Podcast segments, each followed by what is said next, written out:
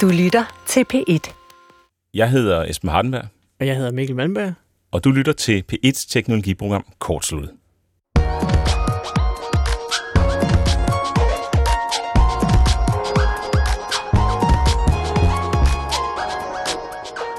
I dag handler kortsluttet om alle de teknologiske muligheder, vi har for at understøtte, at vi gerne vil øh, i form, at vi gerne vil blive stærkere, eller simpelthen, at vi bare gerne vil bevæge os mere. I fitness. Og mere til vil det vise sig også, fordi vi skal ja. jo også beskæftige os med øh, professionel træning. Mm-hmm. Men alt det her, det kan jo både være apps, eller det kan være ved hjælp af de sensorer, der er bygget ind i vores smartphones, eller nogle dedikerede gadgets findes der selvfølgelig også. Og så er der også de mere sådan bløde øh, udgaver af det, som er sociale medier, der hjælper os med at komme ud og løbe, hvis det nu er det, vi har besluttet os for. Ikke? Hvis vi ja. kan se vores venner gøre det, så er vi måske mere motiveret selv. Man kan nærmest ikke uh, slippe for at få fitness gadgets, uh, fordi de er jo i dine telefoner, i dit ur, i dine alle mulige ting. Ikke? Så det, uh, i gamle dage skulle man ligesom købe dedikeret hardware mm-hmm. og et, et, et forsøgsrum og en mand i kittel for, at, for, for sådan noget tracket. Og nu kan du nærmest ikke slippe for at få for tallene serveret. Nej, det er nemlig det, og det er jo som om, der må være en forretningsmodel et eller andet sted, også i forhold til, at det jo både er, er Google og Apple og alle de her, der producerer vores, vores smartphones, som skubber det i retning af os og siger, hey, prøv at høre, du kan også bruge vores telefoner til at, til at blive mere fit med. Og øh, det skal vi altså snakke om i dag. Og øh, vi skal snakke om, hvordan entusiaster og professionelle bruger teknologi. Det går så et skridt videre end bare en, øh, en almindelig smartphone, men, men bruger det til at komme i form, når de træner op til en stor konkurrence selvfølgelig. Og så skal det selvfølgelig også handle om, hvordan os sådan helt almindelige sofaformede danskere kan tage noget af det fra elitesportsverdenen, hvis vi kan det, og så, øh, og så bruge det i vores egen lille verden, ikke? Det er altså formet af en sofa, ikke efter en sofa. efter en sofa. Man bestemmer selv. Jeg ved, ja, okay. ikke, jeg ved jo ikke, hvordan lytterne ser ud der.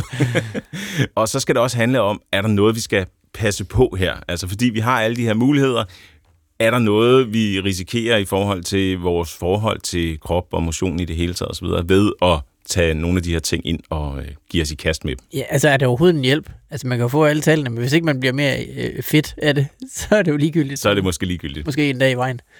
Det er omdrejningspunktet i dag, og det er det sådan set i anledning af, at det er Danmarks motionsuge i den her uge, altså uge 41, og det betyder forhåbentlig, at du har rørt dig lidt mere end sædvanligt. Man kan lave alt fra MMA til fægtning, man kan komme ud og prøve af, selvom man ikke har nogen øh, rigtige forudsætninger. MMA-fægtning, det synes jeg, det lyder. Altså. det lyder ikke som den mest ufarlige sportsgren.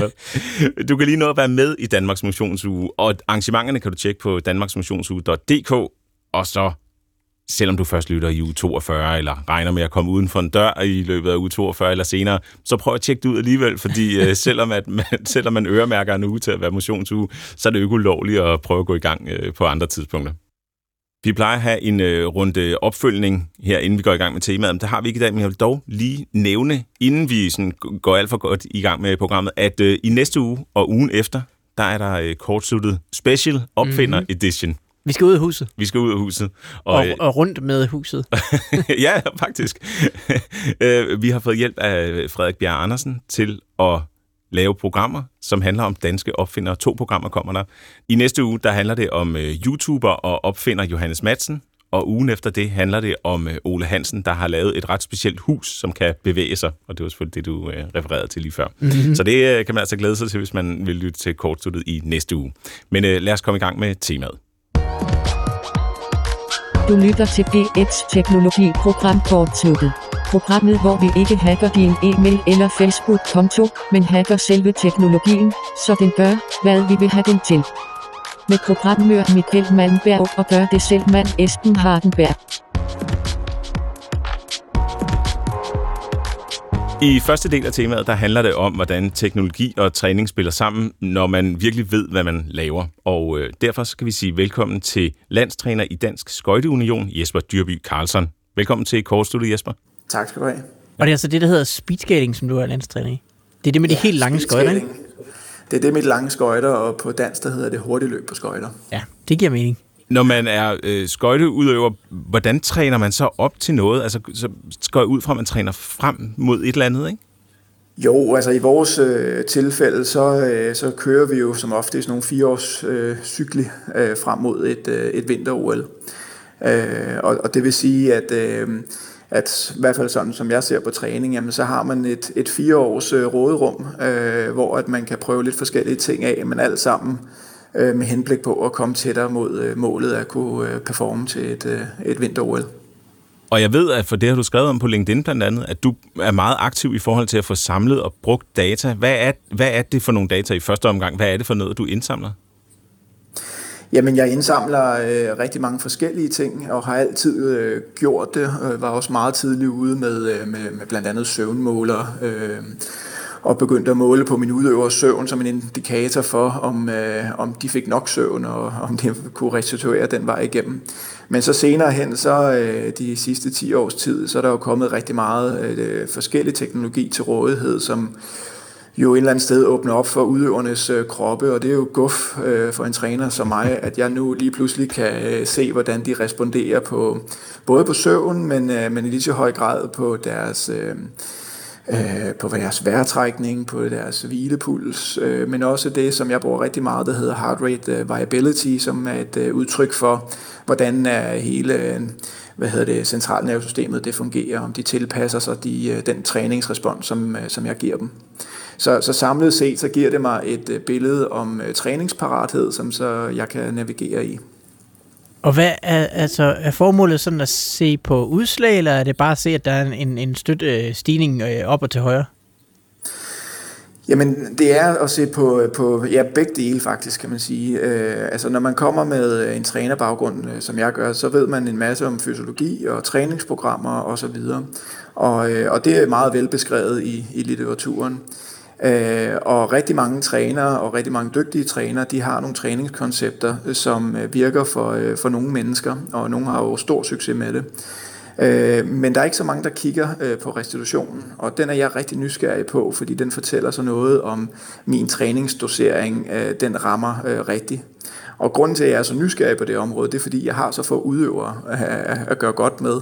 Så jeg har ikke, jeg kan, jeg har ikke, jeg kan ikke misbruge mine udøvere i det omfang, som man kan gøre i forhold til, hvis man har en stor talentvolumen, hvor man godt kan tillade sig at miste lidt ved siden af. Øh, så, så responderer dem, der er øh, high responders på det træningsprogram, rigtig fint på det, mens andre ikke gør det. Men de kunne måske, hvis de havde været trænet lidt anderledes, jo så være en high responder bare på det program. Så hvis man har øh, mange udøvere, så kan man ligesom øh, bruge et træningsprogram og finde dem, der passer til det. Men hvis man har få udøvere, så er man jo nødt til at finde et træningsprogram, der passer til, til dem i stedet for. Ja, altså jeg, var, jeg lykkedes med at have tre udøvere med til OL i 2018, og det var ud af tre. Øh, så øh, så det, er, det var 100 procent, og, og det er jo det samme, jeg går efter den her gang. Så jeg, jeg har ikke, jeg har jo, altså, jeg har ikke øh, plads til, at der er nogen, øh, der ikke performer, og nogen, der ikke, eller og, der er nogen, der stopper, og så videre. Øh, så jeg har min, min, øh, min hit rate, rate, den bliver nødt til at være, være så tæt på 100 procent som, øh, som muligt. Havde jeg nu været, og det ved man jo også fra studier fra, fra belgisk fodbold blandt andet, ikke, med de her årgange, øh, hvor at, at der kommer man med et træningsprogram, hvor at øh, alle dem, der er født i det første halve år, de er high responders, sjovt nok, fordi de er rent biologisk også er det ældre. Ikke? Mm. Øh, men så er der jo altså lige den anden halvdel, der ikke rigtig kommer med. Og, og sådan noget kan jeg jo slet ikke tillade mig i vores lille nichesportsgren, hvor at jeg skal have alle med, og de skal performe. Øh, og der har teknologi øh, virkelig givet mig øh, en, en, en ordentlig eye-opener i forhold til, øh, hvordan de responderer så forskelligt på træning. Og hvordan foregår det så, altså når det, når det både er, er søvnmåling, og når det er den, øh, den her hjerte, øh, hjerterytme over tid, ikke? Øh, mm. hvordan indsamler du det altså, helt, helt konkret? Hvad, hvad gør du ved dem? Ja, Jamen, jeg har ligesom to systemer, jeg bruger. Det ene, det er et uh, træningssoftware, uh, hvor at man kan sige alt det, der hedder ekstern load, altså det kunne være watt på cyklen, men det kunne også være den puls, de genererer, fart, de genererer. Så alt det, de sådan, uh, kan generere med deres krop, uh, det opsamler jeg data på uh, og, og kan analysere rent træningsmæssigt. Så hvor gode er de til at performe på en cykel, på skøjterne osv. Men det fortæller mig ikke noget om, hvad der foregår inde i kroppen. Og, øh, og til det der har jeg et helt andet software, jeg så bruger, som øh, opsamler data fra de forskellige øh, wearables, som vi nu engang bruger, plus at de bruger deres egen subjektive øh, registreringer via en logbog, som så også er i det her system. Men helt, helt specifikt, så øh, er teknologien jo blevet så god efterhånden, at øh, lige nu der bruger vi et øh, armbånd, der hedder Whoop, øh, som opsamler en, øh, en, en masse data. Men jeg har så været med til at udvikle et software, der øh, trækker de her data ud fra Whoop øh, ind i mit eget software, og, øh, og som jeg så bruger de data fra. Og det vil sige, at hver eneste morgen, når jeg står op, øh, eller nok mere når udøvende står op, øh, og de har lavet deres logbog, så kommer alle de objektive data ind sammen med deres subjektive data ind i mit software. Og så har jeg sådan en helt dashboard over, hvordan de har det, hvor meget de har sovet, hvordan deres øh, hvilepuls øh, den er, hvordan deres øh, Øh, heart rate variability er, øh, og træningsparathed. Men jeg kan også forudsige sådan noget som, hvad er risikoen for eksempel for, for sygdom, som jeg har brugt ret ofte. Øh, og, og den, der har vi fået os nogle gode haroplevelser i forhold til sådan noget med transport og rejser og så videre. Øh, altså hvornår vi ligesom kan gå i gang med at træne igen. Okay, prøv, prøv lige at forklare, hvordan det foregår i praksis. Er du, kan du lure, at, de ved at, øh, at du har en udøver, der er ved at blive syg, eller hvad? Ja, altså der er jo en masse forskning på det her med heart rate variability og øh, risikoen for sygdom. Øh, og så det er jo nogle af de algoritmer, som vi så har med inde i, i det her software, øh, til at kunne, øh, at kunne fortælle lidt om det. Og den er sådan rimelig øh, spot on, må man sige. Og også i forhold til sådan noget som øh, helt generelt udbrændthed, der kan man faktisk måle det rent objektivt. Når det så er sagt, øh, så må det objektive aldrig tage, øh, tage over for det subjektive øh, og den dialog, jeg selvfølgelig har altid med, med udøverne omkring det her, mm. øh, og, og min egen intuition omkring det. Men det er, det er stadig et rigtig vigtigt øh, værktøj for mig øh, til at kunne... Øh, kunne fange dem øh, lidt tidligere, øh, hvis øh, udøverne ikke selv måske, altså udøver, de vil jo bare gerne træne, øh, men nogle gange så er det ikke altid smart at, at træne, hvis, øh, hvis din krop ikke responderer ordentligt på det. Det er jo interessant, at der foregår lige så meget, altså øh, når de ikke træner, som når de træner og det, det er faktisk nogle af de data, du, du, du lader til at have, have holde nærmest på kroppen på en eller anden måde, at alle de ting, du, du ikke ser på, på selve skøjtebanen, det, det hjælper dig mest næsten. Jamen, alle, øh, alle kan jo lave træningsprogrammer. Det er jo nemt nok. Det er jo åbne et Excel-ark og lave en ugeplan. Øh, så, så alle kan jo lave træningsprogrammer, øh, og, og, og, og mange kan sikkert også respondere på de træningsprogrammer. Men, men det handler jo om at, at ramme den enkelte udøver, og, og det er jo en meget mere individualiseret approach, øh, end øh, man havde bare for 10 år siden. Øh, og, og det er jo fordi, man har jo nogle tekstbøger, hvor der øh, står en masse om fysiologi og træning og periodisering og træning osv., øh, som er helt rigtige men vi har bare med meget forskellige udøvere at gøre, som lever i en kontekst af, øh, af, af kæreste og studie og alt andet, der også øh, spiller ind øh, på, på, den, på, på sådan det samlede billede. Ikke? Og det er det, jeg prøver også at have med inde i, i min øh, form for, for træningsdosering og træningsplanlægning. Og hvor meget vil du mene, at det gør din træning bedre? Altså, øh, jeg ved ikke, om man kan gøre det op i procent eller sådan, men hvor meget bedre bliver din træning, at du kan lave det her med at, at tracke og have dit dashboard af det? Jamen, jeg bliver, øh, altså, jeg, jeg bliver meget mere skarp øh, på den enkelte udøver, og hvad den enkelte udøver responderer på. Øh, og det er jo hen over tid. Altså, det er jo ikke bare, altså man kan sige, jeg, jeg kigger jo på, hvad der ligesom er sket de sidste uger, måneder og år, øh, og hvordan de så har responderet på det, og ud fra det, så bliver jeg jo meget mere skarp på den plan, der skal lægges, for eksempel frem mod et, øh, øh et OL. Øh, og, og jeg har jo også haft udøvere, som, øh, som, som jo, øh, og det er jo det, man typisk gør efter et OL, jamen, så prøver man alle mulige forskellige ting som udøver, det skal man også. Og der har jo så været nogle af de ting, man har kunne bruge, og så har der lige så høj grad været nogle af de ting, man, man ikke kunne bruge. Men alt sammen har vi jo kunne måle os frem til i form af, af, af præstation, og, og også det her med teknologi, som jeg så bruger. Altså det er der, man laver de drastiske ændringer på sin øh, løbestil, eller, eller sådan nogle ting? Ja, og livsstil måske endda også. Ikke? Mm. Altså øh, en, en fireårs cyklus, der kan du både noget at, at få en kæreste og kone og barn. Øhm, altså, så, så der sker jo mange ting i en, i en fireårs øh, cyklus, der, der påvirker øh, den måde, man skal træne på og leve på. Øhm, og, og, og der er teknologien og dataen jo overhovedet ikke øh, styrende overhovedet, men den er måske med til at forstå, hvordan man kan øh, få nogle af de her ting øh, med til at spille sammen i målet om, at man også gerne vil præstere. Så det er altså noget om, hvordan i gør, når, når I træner frem mod OL, og der er jo nogle, nogle virkelig avancerede systemer, og egentlig også avanceret hardware og sådan, men er der noget, du tænker, man kan tage fra, fra jeres øh, verden, enten sådan, ja, enten øh, gadgets i gåsøjne, ikke? Øh, eller processer, eller sådan metoder, som helt almindelig borger, hvis man har et ønske om at, at komme bedre i form, eller øh, jeg arbejder frem mod et vægttab, eller hvad det nu kan være? Jamen, det er der helt sikkert, hvis man er den persontype, som øh, tænder på tal øh, og, og kan bruge det som en motivationsfaktor. Men det er, jo, øh, det er jo ikke alle, der er det. Øh, og det er lige så, lige så motiverende det kan være for nogle mennesker at kigge på en skridtmåler, og man har nået de øh, 8-10.000 øh, skridt. Øh, lige så skræmmende kan det jo være for, for andre. Øh, så, så det kommer meget an på, på den persontype, som, som man snakker med og om. Og, og, og det er jo så også der, at man skal gøre op med sig selv øh, som øh, forbruger. Altså, tingene er derude, man kan sagtens øh, bruge det, øh, men, men det handler jo virkelig om, om man selv kan bruge det.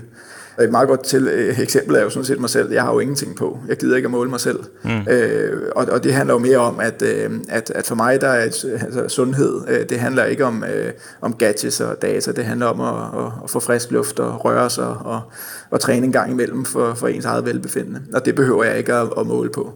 Øh, så, så det kommer jo helt an på, hvad for en persontype man er. Øh, hvis man er den, der, der tænder på tal, absolut, gå ud og, og, og prøv de forskellige ting, der er. De er mega avancerede efterhånden. Men er, de, er, man, øh, er, man, er man skræmt over for tal? Nej, så lad det være. Og så skal man bare helt lade det være, og så bruge øh, sin fornemmelse simpelthen? Øh, ja, altså så, så er vi jo, altså fornemmelsen, den, den kan man jo selvfølgelig også øh, blive lidt øh, blændet af, men, men, men det er jo det her med, at øh, nu snakker vi jo sundhed øh, og, og teknologi. Øh, teknologi kan skræmme, og jeg er stor fortaler for, at, øh, at man, øh, man, man har nogle, nogle vaner og værdier, øh, som øh, spiller sammen med, med det liv, man nu engang gerne vil leve, øh, om det så er, er, er sundt eller ej, ikke? Øh, og, og, og der er det bare ikke for alle, at teknologi øh, det skal bruges. Jesper Dyrby Carlsen, landstræner i Dansk Union. Tusind tak, fordi du var med i kortsluttet. Jamen, det var en fornøjelse.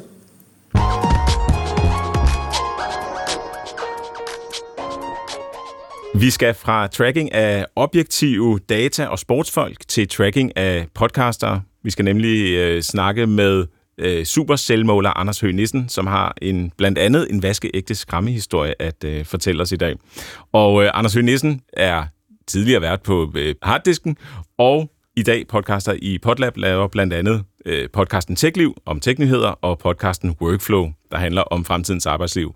Og velkommen tilbage igen, igen, igen, igen, Anders Høgh Nissen til Kortsluttet. Tusind tak, fordi jeg må være med en gang til. det må du altid. Og øh, i dag så er det altså så selvmåling, det skal handle om, eller tracking. Og prøv at fortælle, hvor, hvor lang er din historie med at, at tracke, og hvad tracker du? Altså, min historie er faktisk uh, relativt lang. Det begyndte i virkeligheden tilbage i december 2010, hvor jeg fik sådan en øh, uh, wifi-opkoblet badevægt, uh, som både måler min, uh, min vægt og min fedtprocent og min puls, og så selvfølgelig uploader det til et eller andet sted, så jeg kan se det i en app. Og jeg har faktisk stort set kontinuerlige data fra den badevægt siden december 2010. Så, så lidt over 10 år med, med selvmål, i hvert fald på, på den parameter. Men altså, udover øh, vægten, så er det jo meget sådan noget med min hverdagslige aktivitet, altså... Øh, hvor mange skridt går jeg, når jeg er nede og træne, og, og den slags ting. I perioder så også noget med kost, hvor meget jeg spiser, hvad jeg spiser. For tiden så forsøger jeg at blive bedre til at huske at drikke vand, og måske drikke bare marginalt mindre kaffe. Og så er det sådan noget, jeg tracker. Og så de der lidt mere sådan hverdagslige ting, som husk at læse din bog hver dag, og husk at sætte dig ned og, og tage en lille pause, eller strække lidt ud en gang imellem, eller tage vitaminpiller, eller hvad det nu er. Altså, så det er sådan spektret fra de der kropslige, fysiske data, og så over til noget mere vaneagtigt, kan man sige. Mm, så det er altså også, du tracker også, hvad skal man sige, øh, det der populært kaldet streaks? I høj grad. Altså, det handler jo rigtig meget om at altså, blive ved med at gøre noget, indtil det bare kommer til at sidde på ryggraden, når man gør det. Og så er jeg så typen, der har svært ved at stoppe igen, når jeg først er kommet i gang. Fordi det der streak, mm. altså den der ubrudte kæde af dage mm. eller gange, man har gjort noget. Øh, det kan være at læse 15 minutter i en bog hver dag, eller tage sin vitaminpille hver dag, eller gå 10 km om dagen. Altså, når man sådan kan kigge tilbage og se på, at nu har jeg gjort det i x antal 100 dage i træk, så giver det altså mig en en, en virkelig god fornemmelse nede i maven af, at nu, nu er jeg også god ved mig selv. Ikke? Hvor, hvor lang tid, du siger, det handler om at gøre noget så længe, så det kommer til at sidde på ryggraden. Hvor længe har du været om at få de her vaner, eller er der sådan en, hvor du ligesom ved, at nej, okay, nu har jeg taget min vitaminpille i en måned, nu er det ved at sidde på ryggraden, eller er der sådan en, en, en tid på det? Altså man plejer at sige, at øh, cirka 90 dage er nok til, at så har du noget inde på ryggraden, hvis, hvis der overhovedet er en chance for, at det kommer ind på ryggraden. Altså det kan også godt være, at efter 90 dage, man bare indser, at jeg kommer aldrig til at, hvad det nu er, altså øh, lave små meditationsøvelser fem minutter hver dag eller et eller andet, og så må man droppe det. Ikke? Men altså hvis, efter 90 dage, så burde det sidde på ryggraden, hvis det gør det. Nu vil jeg så sige, at jeg i sommer rundede de 50, og det er måske bare en psykologisk grænse, men jeg, jeg føler faktisk, at jeg nogle gange tænker, hvor, hvorfor har jeg glemt at tage vitaminpiller? Altså nu har jeg gjort det hver eneste dag i 900 dage, kan jeg se i min app, og så kan jeg alligevel formå at glemme det en eller anden skide onsdag, ikke? og tænker bare, Nå, så må jeg hellere blive ved med at bruge den her app. Ikke? Så det afhænger jo også lidt af, hvor vigtigt og hvor stort det er, kan man sige. Nu med alle de ting, du, du tracker, føler du nogensinde, at det, sådan, at det styrer din, dit, dit liv? Altså, øh, øh, jeg mener, notifikationer om, at man skal ud og gå, eller tage vitaminpiller og sådan noget. Altså, føler du nogle gange, det tager, øh, det tager kontrollen, løber afsted med dig? Nogle gange så øh, kan jeg ikke lade være med at spekulere på, om det er lidt usundt, øh, det, her, det her store selvmålsprojekt. Ikke? Øhm, og, og nu skal jeg jo ikke tale på andres vegne, men, men jeg synes, jeg får mestendels noget ud af det. Men det har jo også noget at gøre med, at jeg investerer lidt tid i at tilrettelægge processen med at tracke mig selv, så det giver mest mening for mig. Altså, og man kan sige, at udgangspunktet er jo også, at det er mig, der tracker mig. Det er, det er ikke øh, altså min, min hustru, som beslutter sig for, at nu skal Anders også veje øh, 74 kilo, så nu skal vi track alt, hvad han spiser, vel? Eller, eller hvad pokker det nu er. Det er, jo, det er jo i hvert fald ikke min arbejdsgiver. Eller det er det jo teknisk set, fordi jeg er selvstændig. Men altså, øh, men, men, men det, det udgangspunkt er det jo mig, der tracker mig, og det synes jeg er, er en vigtig ting at have i baghovedet. Det skal noget, være noget, man gør for sig selv. Og det der med notifikationer og sådan noget, det er jo også noget, man i høj grad kan styre selv. Altså man kan jo lave en opsætning af de apps, man tracker sig selv, så man ikke får nogen notifikationer. Og så må mm. man så leve med, at man engang mellem glemmer nogle ting. Ikke? Men altså, man styrer jo selv i en ret vid udstrækning, hvad det er, man vil tracke, hvilke apps man vil bruge til det, og om man skal have notifikationer hele tiden. Og der, hvor man så i mindre grad måske bare kan beslutte sig for at styre det, det er jo i reaktionen på, hvad der sker, når det måske ikke lykkes at få opfyldt sit mål, eller man bryder en kæde, eller et eller andet. Og der vil jeg indrømme, at det, den situation, synes jeg faktisk kan være svær nogle gange. Ikke? Altså at, nå, så, altså jeg havde sgu et øh, 900 dage langt streak med de der vitaminpiller, og så glemte jeg at tage vitaminpiller en dag. Jeg ved ikke, hvordan det lykkedes, og jeg så ikke øh, på appen før for sent, og så havde jeg ikke nogen, og jeg var på hotel et eller andet sted. Ikke? Og, og, og det, det er da enormt irriterende. Altså, jo, jeg ved jo godt, det betyder ikke noget i det store billede, men det betyder noget for mig. Og, og der er det måske ikke 100% sundt, det der, når man kommer til at fokusere på de data, man har fra trackingen, snarere end på, hvad det er, man gerne vil bruge trackingen til for mit vedkommende. Altså at meget generelt holde fokus på at være sådan almindeligt sund og have nogle, nogle gode vaner, som jeg synes øh, betyder noget for mig. Ikke?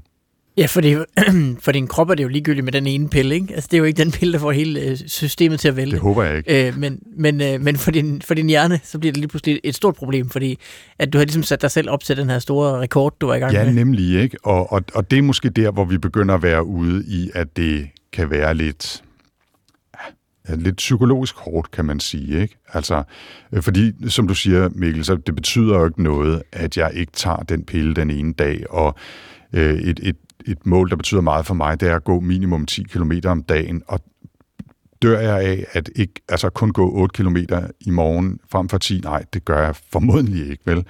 Øhm, men det betyder noget for mig psykologisk, og, og det, det kan være svært at dele med nogle gange. Ja, og nu teaser jeg lidt for øh, din skræmmehistorie, som jeg har læst om på din blog i, i starten af indslaget her. Vil du fortælle, fordi den har nemlig noget med det her at gøre, vil du fortælle, hvad det var, der skete? Ja, det er stadigvæk uh, lidt smerteligt, ikke Esben? Men, uh, ja. men altså, det bliver mellem os og lytterne, uh, så, kan jeg, så kan jeg godt dele det her. Altså, den meget korte version er, at jeg jo uh, går 10 km om dagen som minimum, og også på mit Apple Watch tracker min aktivitet. Og der sætter man sådan et mål, som for mit vedkommende for eksempel er 500 kalorier om dagen, som jeg skal forbrænde ved aktivitet, ud over det, som jeg bare naturligt forbrænder ved at sidde i sofaen og ikke lave noget som helst. Ikke? Og det mhm. passer sådan nogenlunde med, at jeg skal gå 10 km, eller, øh, og, og så får jeg opfyldt det der mål. Og nu skal jeg ikke gå voldsomt op i tallene, fordi der har også tidligere for nogle år siden været noget knas med de her data, men hvis vi kigger på de dage, jeg på mit Apple Watch havde opfyldt mit øh, aktivitetsmål på 500 kalorier, så havde jeg gjort det i lige omkring 1400 dage i træk. Altså det er, det er tre år og ni måneder, hvor jeg hver eneste dag havde forbrændt 500 kalorier, typisk ved at gå en tur på, øh, på 10 km plus minus. Det er altså også i sig selv en for sindssyg præstation, synes jeg. Ja, altså, jeg ved ikke, om det er noget, man sådan kan være stolt af, men sagt oh. i det her lukkede forum, så er jeg sgu lidt stolt af ja, det alligevel, det ikke? fordi det, det, det har krævet noget disciplin en gang imellem, Øhm, og også noget åndssvag logistik. Ikke? Hvis man har været ude at rejse, så skulle jeg jo stå tidligere op for at kunne nå at gå, før vi skulle sidde i tog i 10 timer. Mm. Altså noget åndssvagt noget, ikke? Men altså, men det havde jeg gjort. Og så øh, her i fredag, den 24. september, så havde jeg været det god ved mig selv og givet mig selv en forsinket 50 års fødselsdagsgave og øh, købt en ny iPhone. Og så skal man jo skifte sit watch fra den gamle iPhone til den nye iPhone. Og det plejer at være en relativt uproblematisk proces, og det så det også ud til at være her i selve skiftet. Men så da jeg gik ud for lige at få de sidste 2-3 kilometer, så er det som om den bare ikke registrerede, at jeg gik. Og så begyndte jeg jo sådan at være lidt i panik, ikke? fordi hvis man ikke har, har, har tal på det, så er det jo ikke sket. Altså, så kan jeg jo gå 20 km, men hvis data ikke er der, så er det jo lige meget siger jeg med et glimt i øjet her. Ikke?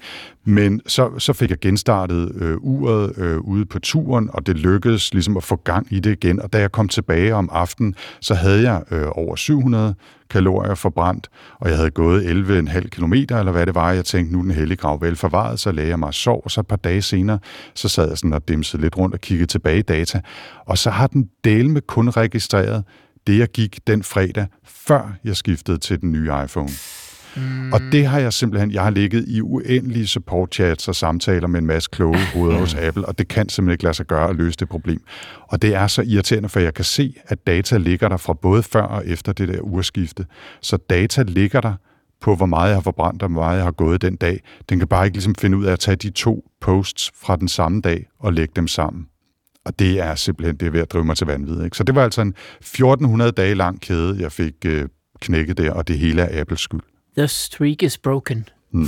ja, det er det jo virkelig. Og det er også, på en eller anden sted er det jo selvfølgelig rigtigt, at man ikke kan gå ind og redigere i sine data helt manuelt og sige, ej, jeg var faktisk ude og gå, så så meget, fordi og i sidste uge og ugen før. Ja, præcis. Så kan man jo bare fuske løs, ikke? Øh, ja, præcis. Men omvendt er det jo også bare et eksempel på, hvordan, når man rammer en mur, så rammer man den bare hårdt i forhold til at skulle være op imod de her systemer, som vi, som vi køber ind på gennem apps og alt muligt, ikke? Uanset om det så har noget med tracking at gøre, eller om det er at man bliver låst ud af sin Google-konto eller et eller andet. Ikke? Så, så når man løber ind i den der mur, så, så rammer det altså hårdt. Ja, det, altså det kan det gøre i hvert fald ikke, men, men det er klart, der kommer nogle tidspunkter, hvor man bare ikke kan noget. Altså, og, og et andet eksempel, jeg sådan går og gruer for, om jeg måske en dag skal opleve, det er, at jeg jo altså, bruger meget kryptering af mine data, ikke? Og, og også prøver at vælge tjenester, hvor, hvor firmaet ikke ved noget om de data, jeg har. De kan ikke låse dem op. Og det betyder så også bare, hvis man smider sin egen krypteringskode væk på de data, så er der bare ingen kære mor, vel? Og det er jo godt, men det er også øh, potentielt en udfordring, ikke? Og sådan er der jo nogle, nogle tidspunkter, hvor man bare møder teknologien og systemerne bag, og så kan man bare ikke komme længere. Øh, ja, fordi det er jo også en, hvad skal man sige, et aspekt af det her, det er jo, at dataene som regel ikke ligger hos dig, men hos øh, den udbyder, du nu bruger. Så det kan jo være Garmin og Apple og øh, Google, og det kan jo være hvem som helst. Øhm, og, og samtidig kan man jo godt opleve, at hvis man så køber et, et ur eller en telefon fra et andet mærke, jamen, så kan du faktisk ikke bruge dataene længere. Mm. Så kan du ikke engang hive dem med over, eller du kan knap nok få dem med ud. Øh, og du kan jo så, som du har oplevet, slet ikke øh, ændre i dem, øh, hvis ikke at det er meningen. Så er det, er det nogle, er, gør du der nogle betingninger om, om det aspekt? Altså det kan jo både være, at de ikke må vide det, men det kan jo også være, at det bare er sådan lidt øh, for statisk på en eller anden måde. Ja, altså det, jeg tror første gang jeg stødte på det der som en, en udfordring konkret, det var da jeg havde øh, data fra den tjeneste, der hedder MyFitnessPal, som mange derude sikkert kender, hvis de har leget lidt med at tracke deres kost og hvad de spiser osv. Og, øh, og hvis jeg ellers husker ret, så var det i hvert fald på det tidspunkt, så havde jeg altså tracket min kost i et års tid eller sådan noget, og skrevet ret nøjagtigt ned, hvad jeg havde spist og så videre, fordi jeg gerne ville tabe mig. Og da jeg så øh, ville videre til en anden app, så kunne jeg kun ligesom hente de sidste 90 dages data. Mm. Øhm, og, og det er altså, jo, jo, jeg kunne sikkert få lov til at betale en milliard og så hente dem, det, men jeg tror simpelthen ikke, det var muligt. Jeg tror simpelthen ikke, de tilbød det, at man kunne flytte sine data, altså downloade dem og, og, og bruge dem et andet sted. Og det, det var lidt sådan en, en øjenåbner, ikke? Og, øh, og, men altså, nogle gange så har man jo bare ikke rigtig noget valg, vel? Altså, øh, hvis man gerne vil tracke data og måske kunne se min app og så videre, så, så må man ligesom deal med de virksomheder, der er, og så håbe på, at de har bare nogle ordentlige datapolitikker, men det er jo nok en god idé at, at tjekke dem, inden man køber fuldstændig ind og køber et års abonnement og så videre, ikke? Mm. Og går i 1400 dage. Ja, søren, ja, ikke? Altså, og så er der spørgsmålet om sådan privatliv, og hvor mange data jeg har delt om mig selv og mine mærkelige øh, vaner og, og, ja. og, og så videre rundt omkring, og det er jo også øh, noget, jeg synes, man skal være ekstremt fokuseret på, og noget, som jeg generelt er meget opmærksom på, synes jeg, det der med at gerne vil beskytte mine private data, men, men her igen må man også en gang imellem jo tage et, øh, et spring ud i, i usikkerheden, eller bare stole på, at de virksomheder, man arbejder med, ikke sælger ens data til højre og venstre. Ikke? Altså, nu har jeg jo, øh, kan jeg sige åbenhedens hellige navn, en, en del af mine ting i, i Apple-økosystemet, og det er jo ikke nødvendigvis, fordi de har en, en fuldstændig øh, 100% pålidelig IT-sikkerhed, men de sælger i hvert fald ikke mine data, sådan som andre virksomheder måske kunne finde på at gøre. Mm. I øh, hvert fald ikke endnu.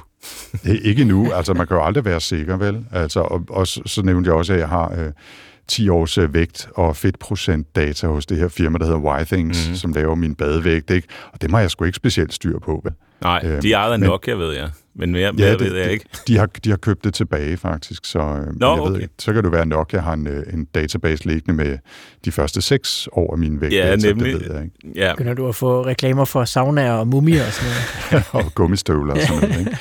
Men, men, men, men afslutningsvis måske lige sige, at altså, den måde, jeg forsøger at takte den udfordring på, udover selvfølgelig at være opmærksom på, hvad det er for nogle virksomheder, jeg dealer med og gemmer data på, og hvis apps jeg bruger, så forsøger jeg også at sprede det lidt ud, ikke? Så jeg ikke nødvendigvis altså, køber fuldstændig ind på kun at bruge Fitbit Gear, eller hvad det nu kan være, fordi så, så tænker jeg, om så har de i hvert fald ikke det fulde billede af mig. Ja, det er, det, der, det er bare et kompromis, medmindre man vil logge alting i Excel, og, og så have det på et krypteret diskbillede på sin computer, ikke? og det er besværligt. Jeg var over på tur med min far her i, øh, i weekenden, og han har tracket, tror jeg i hvert fald i halvandet år nu, sine gåture i en lille notesbog, som han skriver i med blyant. Og det er jo altså kun ham, der kan se det. Sådan, det er old school. Han har nok ikke talt alle skridtene så, tænker jeg. Nej, det, han, har, han har kigget på sit ur og så skrevet, hvor meget han har gået. okay, ikke? Men, men det ur, det ved jeg, det er ikke koblet op til noget som helst, fordi det kan han ikke finde ud af. det er krypteret med kravtær. det er lige præcis det der, ja. ja.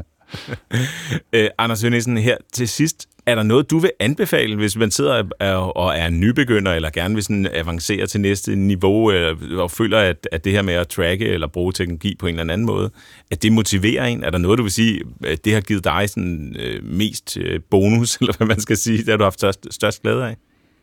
Jeg er jo ret overbevist om, at det er en god idé at gå øh, for at holde kroppen i gang og, og så videre. Ikke? Og, så jeg plejer at anbefale, hvis man, hvis man er nybegynder på det her, man så begynder med at gå nogle ture, og så måske tælle sin skridt med en app eller en aktivitetsmåler om håndledet, sådan for at, at give sig selv lidt, lidt nudging til at komme i gang og få sat øh, led i den her kæde, som forhåbentlig kan komme til at vare i mange dage, indtil Apple ødelægger den af, at man har øh, gået en masse skridt hver dag. Og det, det er både noget, der sådan fysisk og kropsligt, sundhedsmæssigt giver mening, og det er også noget, der er nemt at tælle, og der er masser af apps og måder at gøre det på. Ikke?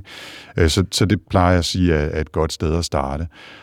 Og øh, så, så er søvn jo også en måske en af de mere undervurderede sundhedsfaktorer, men altså det, det betyder virkelig, virkelig meget for vores generelle sundhed, vores mm. mentale kapacitet osv., vores sociale interaktioner.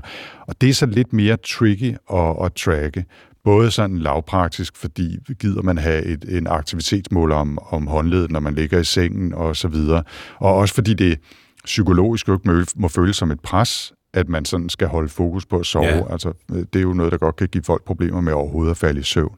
Men altså, hvis man har lyst, så synes jeg, det er en, en sjov idé at prøve at track sin søvn, og så skal man måske ikke have super meget fokus på, at de her apps sådan fortæller, om du har sovet øh, 88% godt og så mange minutter i remsøvn osv. Mere noget med at prøve at se, om man kan få en god vane med at sove de her 7,5-8 timer om, om dagen, som man i virkeligheden burde gøre, men mange bare ikke er særlig gode til at, at kaste sig ud i. Jeg, jeg har haft, øh, jeg har nemlig eksperimenteret med det her med søvn, og jeg har haft størst glæde ved at prøve at track min sengetid i stedet for min søvn. God idé.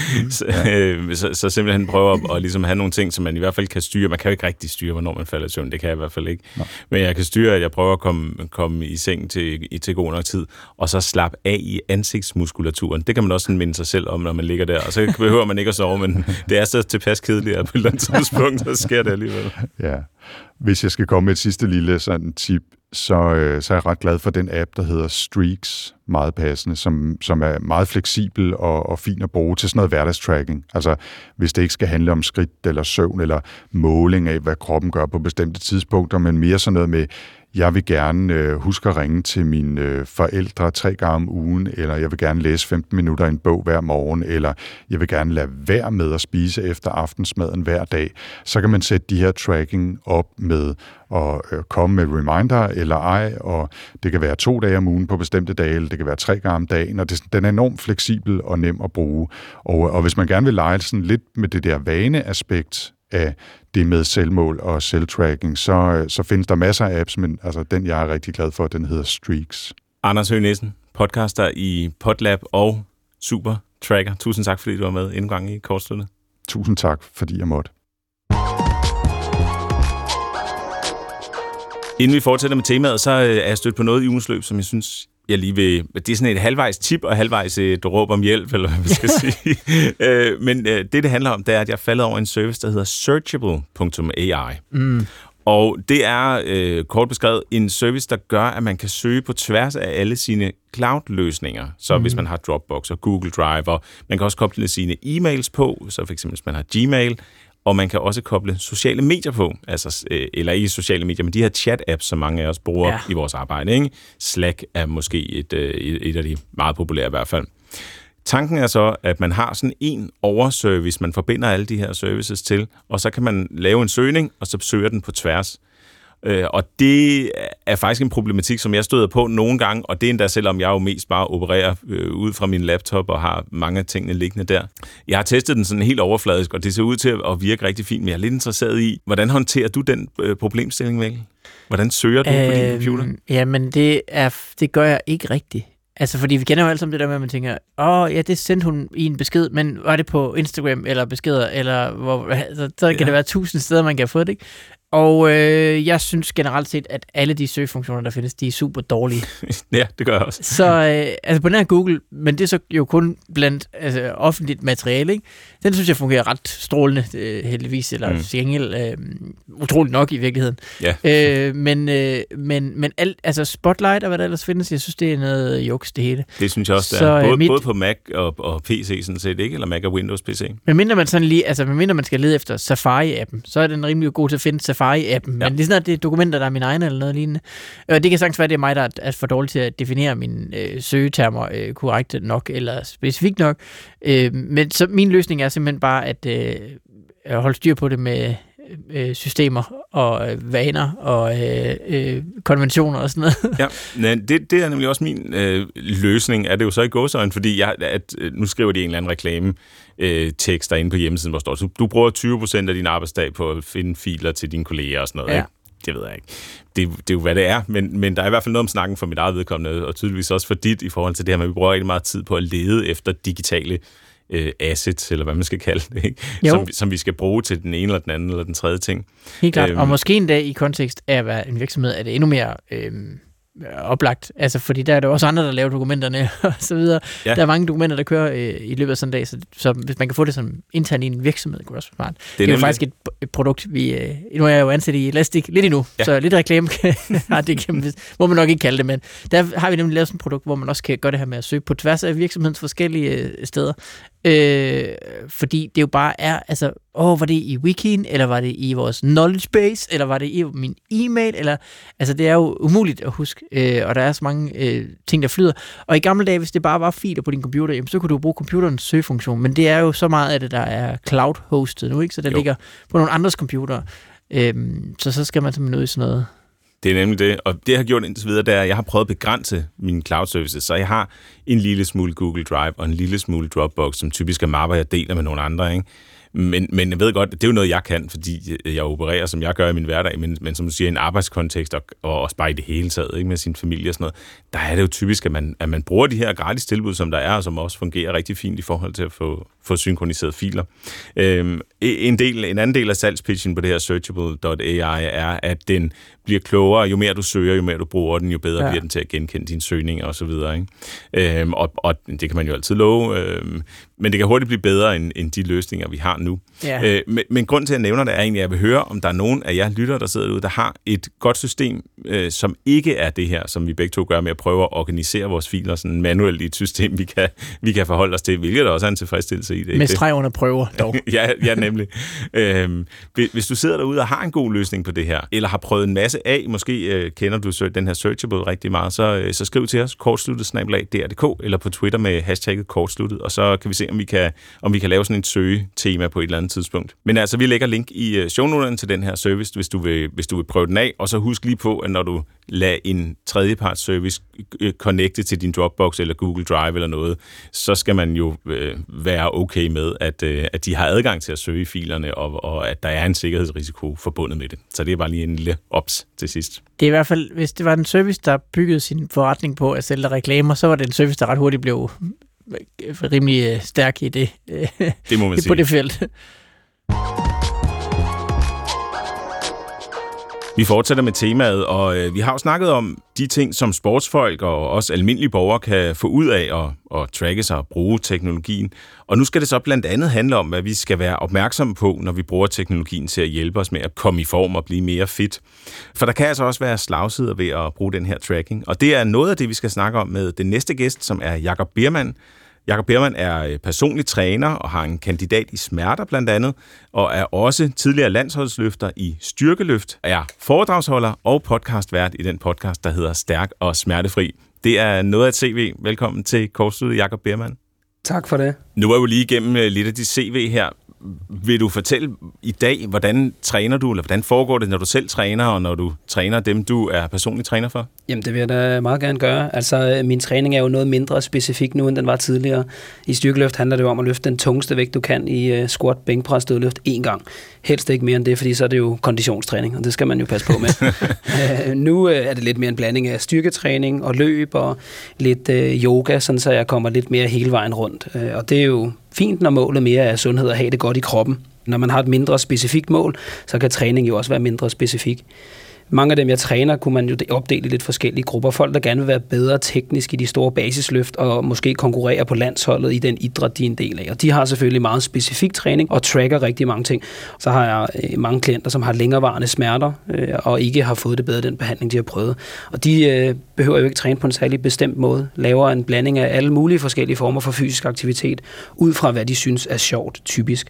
Og tracker jo generelt heller ikke ret meget.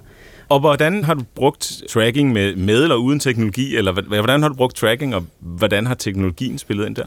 Jamen altså, hvis jeg starter et helt andet sted, så tror jeg, jeg har opdaget, at jeg er en type person, som når jeg gør noget, så gør jeg det 100%. Og det betyder jo også, at da jeg begyndte at styrketræne, så skulle jeg fandme bare måle det hele. og dengang var det nok på papir til at starte med, ikke? at skrive ned, hvilke øvelser, hvor mange sæt, gentagelser, kilo, hvordan føltes det i forskellige subjektive målinger. Og så gradvist igennem årene er det jo blevet lettere og lettere at gøre det med teknologi. Mm. Og det betyder, at jeg øh, fra 2005 til 2016, som var sådan min primære, øh, kan vi sige 11 års øh, meget målrettet træning, måske havde omkring, nu siger jeg bare 3.000 træninger, hvor jeg trackede alle 3.000 træninger meget minutiøst. Så jeg har jo et kæmpe datamateriale, som jeg dengang brugte til at optimere min træning. Altså det vil sige, når jeg kunne mærke, at jeg for eksempel efter fem ugers træning følte, at jeg var lidt dårligere i den ene øvelse, end jeg havde været i en periode, så prøvede jeg at gå ned i dataen og se, er der noget her, der kan forklare, hvorfor at jeg mærker et knæk i min form. Og det var der jo ofte, fordi jeg trænede de her 5-8 øh, gange meget fokuseret omkring at blive stærkere i mm. squat, bænk, pres, dødløft. Og nogle gange er der selvfølgelig ikke noget data, der viser, øh, Øh, hvad er det, vi skal ændre. Men, men det er jo i hvert fald det, der skal være øh, kongstanken, at jeg kan se, om jeg har lavet flere løft, eller en højere volumen, eller flere kilo, end jeg har været vant til og at dataen så både skal kunne vise, hvad en løsning kan være, øh, men selvfølgelig også, at øh, det kan være en, en måde at løbende kunne evaluere, både når det går godt og når det går dårligt. Ja, fordi man når vel til et punkt, hvor at de forbedring, forbedringerne er så små, at det næsten er svært at se, fordi man øh, står midt i det, ikke? Altså, hvor det, man næsten skal zoome ud for at kunne se, at det faktisk bliver bedre over tid. Jamen Mikkel, du drømmer ikke om, hvor kedeligt det er. altså, I starten, når man begynder at styrketræne, så kan man jo blive 5 øh, kilo stærkere hver uge. Mm. Øh, når man har trænet i 10 år og er på landsholdet og skal til VM, så er man lykkelig for 2,5 kilo om året. ikke? Altså, og det betyder jo, at, at man jo reelt set ikke ser nogen som helst forskel fra uge til uge. Og der kan man jo godt sige, at det her med at måle på flere forskellige parametre kan være en måde at kunne identificere går det faktisk fremad? Fordi hvis man venter et helt år med at få svar på det spørgsmål, så kan man jo godt blive jævnt skuffet. Mm. Det er ligesom med ungerne, ikke? Hvis man, når man ser dem hver dag, så ændrer det sig aldrig. Så ser man et billede, der er bare 14 dage gammel, oh. eller eller andet. Så, what?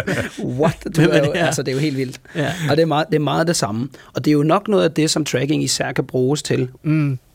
Og hvordan, altså, er det også noget, du bruger, når du har dine øh, klienter, eller hvad kalder man det, altså dem, som du hjælper med at træne? For de kan jo godt have et, et mål, der er lidt mere specifikt. Altså, øh, bruger du tracking øh, med dem?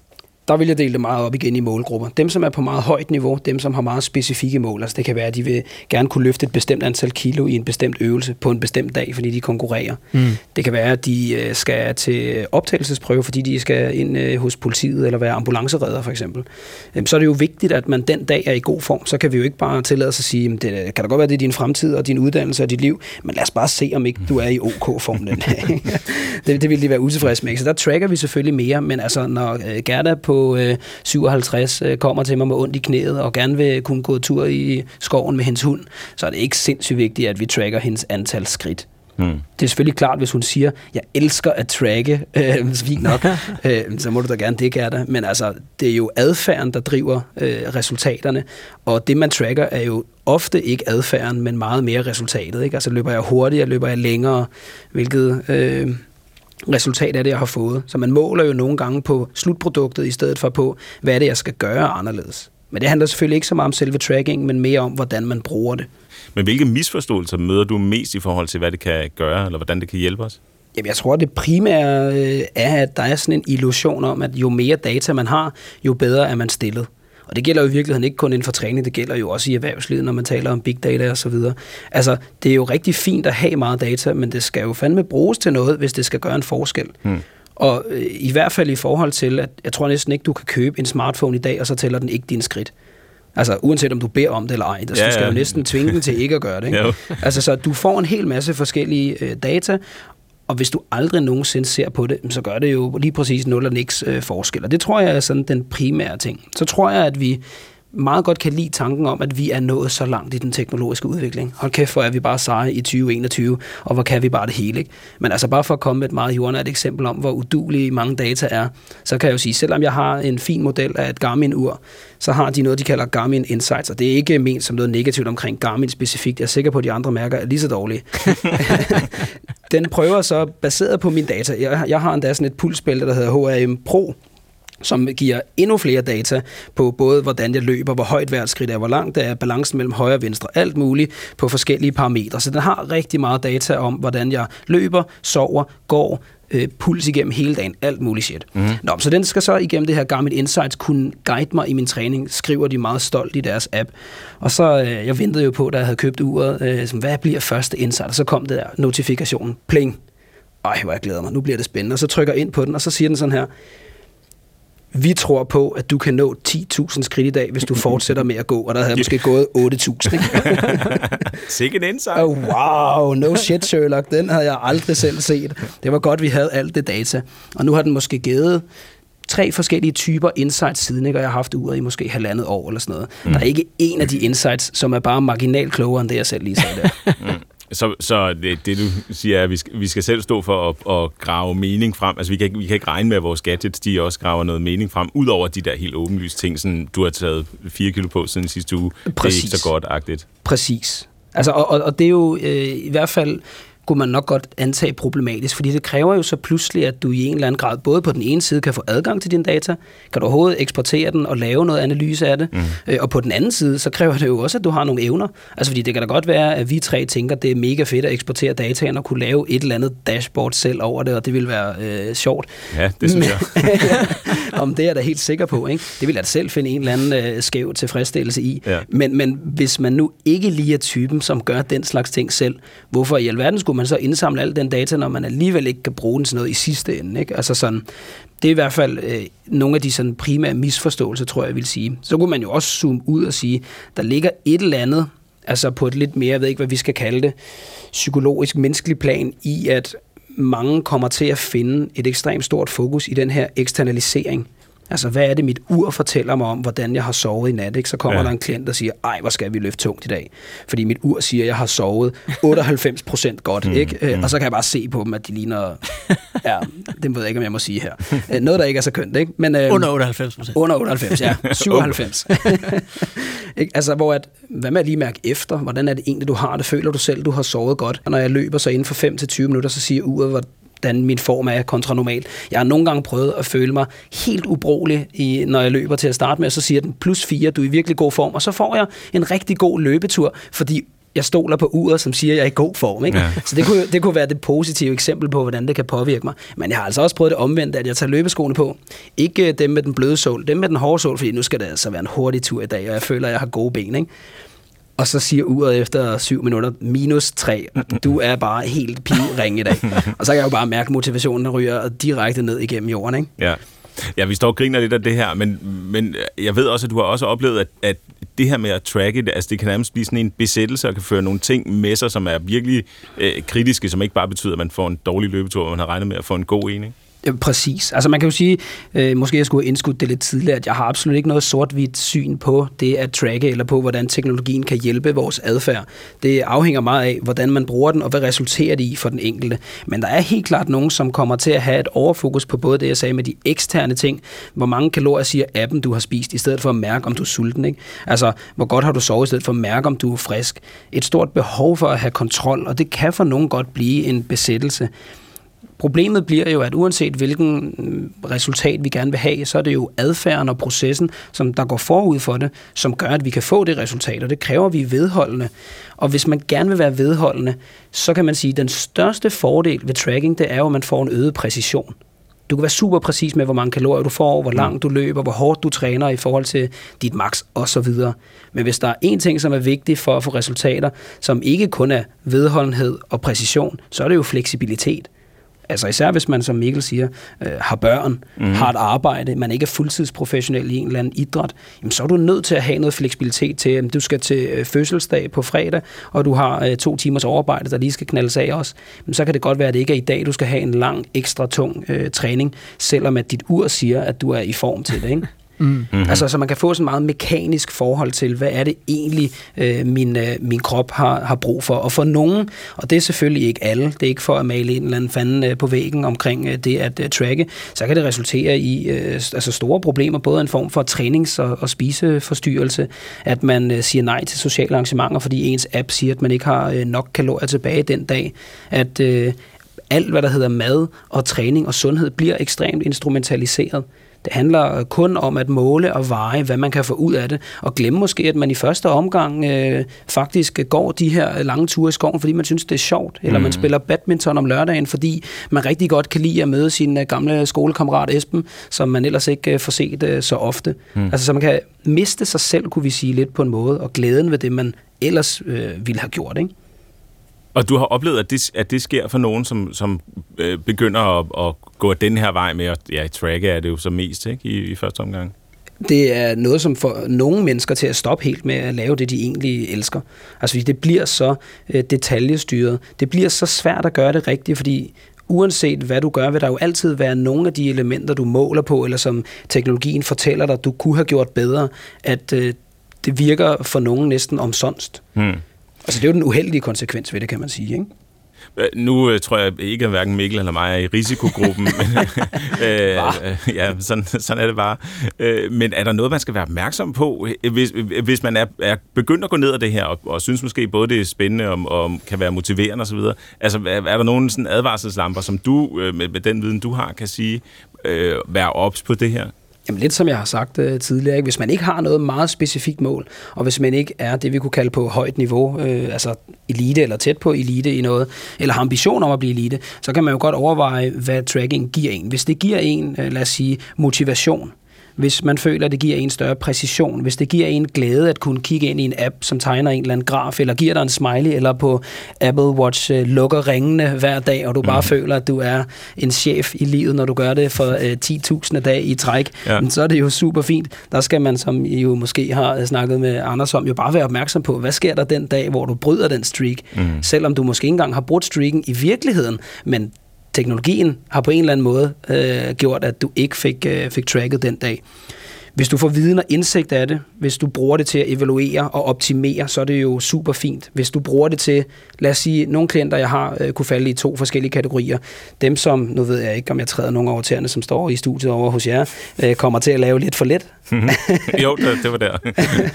og andre, som kommer til at lave alt for meget. Hvis tracking kan være med til at guide dig på vej til at sige, jamen prøv at høre, Marker, du har altså øh, trænet i den lave ende af folk i din aldersgruppe. Du kan godt tillade dig at træne mere, ikke? hvis mm. man nu øh, var usikker på, hvor man lå henne på skalaen. Ikke? Eller omvendt, hvis man altid træner for hårdt, at, at teknologien jo godt kan være med nu til at sige, ro på, Marker, du behøver ikke altid træne hårdt. Mange gange så er det jo på en måde bare noget, folk allerede godt ved.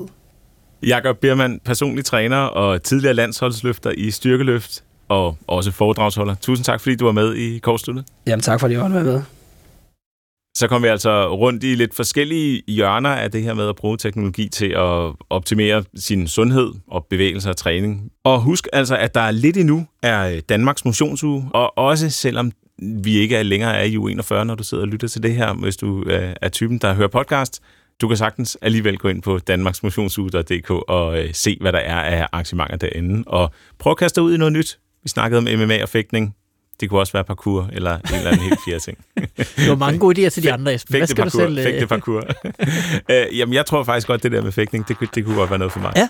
Det kunne det godt, for jeg er ret vild med outfittet, og jeg kan også godt lide, at det sådan er meget uh, sådan start-stop-agtigt. Det kan man sige. Uh, det er ikke tilfældigt, at det er fægtning, jeg har nævnt de her gange.